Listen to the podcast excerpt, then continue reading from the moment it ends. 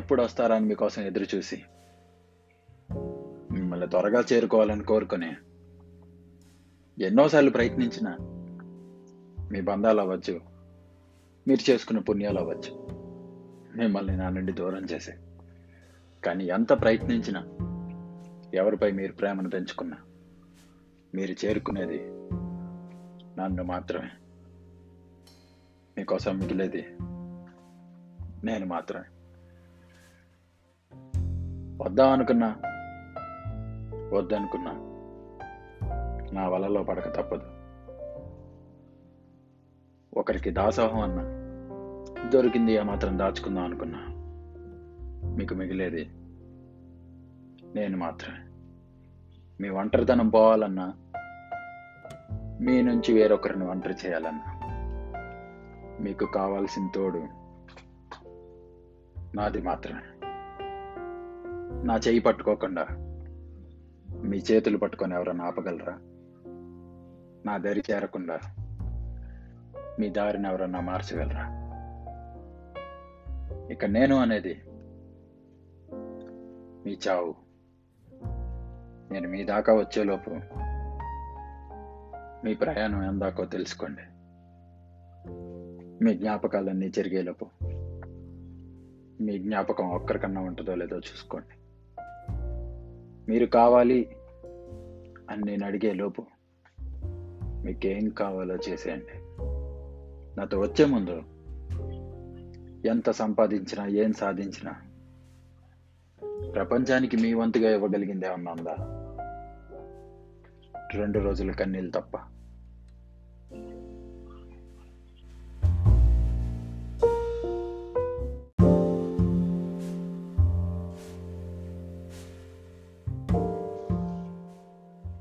Hi, మనం ఈరోజు ఎన్ని విషయాల్లో సగం సాయంత్రానికి మర్చిపోతాం, మిగతా సగం కొన్ని రోజుల మొత్తానికి మర్చిపోతాం. నేను ఆ రోజు గంటగా మర్చిపోతాను, అది వేరే విషయం. ఎప్పుడు ఏదో ఒకటి ఆలోచించే మనిషి తను ఏం మర్చిపోతున్నాడు అనే దాని గురించి ఎప్పుడన్నా ఆలోచించాడా అని అనిపించింది. ఎవరిదాకా ఎందుకు, నేనేం మర్చిపోతున్నాను? చిన్న చిన్న విషయాలు అనుకోండి, గుర్తు చేయడానికి పెద్దవాళ్ళు ఉన్నారు, ఫోన్లో రిమైండర్స్ కూడా ఉన్నాయి. బట్ మర్చిపోయేది పెద్ద విషయం అయితే, అది మన క్యారెక్టర్ అయితే,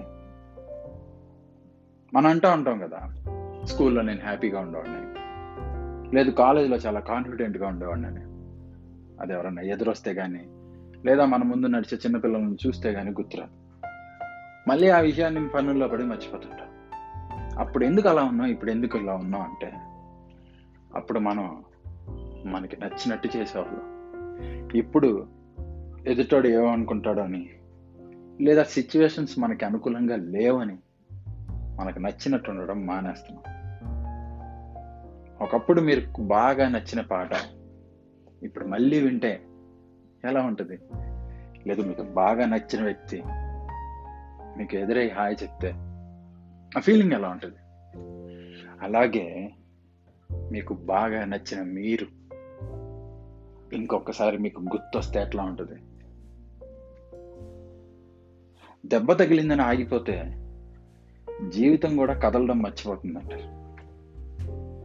అట్లాగే అంటున్నారు కదా అని వాళ్ళ మాటలు వింటూ ఉంటే మీ గెలుపు ఎలా ఉంటుందో ప్రపంచానికి తెలియకుండా పోతుంది. చూసిన గతం గురించి మర్చిపోండి, కావాల్సిన భవిష్యత్తుని ఎంచుకోండి. ఇప్పుడు ఇదంతా నేను మీకు ఎందుకు చెప్తున్నా అంటే, ఇది విన్నాక ఒకప్పటి మీరు మీకు గుర్తొచ్చిన, లేదా ఇంకొకసారి మీకు మీరు పరిచయం అయిన ఆ ఫీలింగ్ మీకు ఎలా ఉంటుందో తెలియాలనే చెప్తున్నాను. నేను చెప్పిన ఇన్ఫర్మేషన్లో మీకేదైనా నచ్చినట్లయితే లైక్ చేయండి, బాగుందనిపిస్తే షేర్ చేయండి, ఇంకా వినాలనుకుంటే సబ్స్క్రైబ్ చేయండి.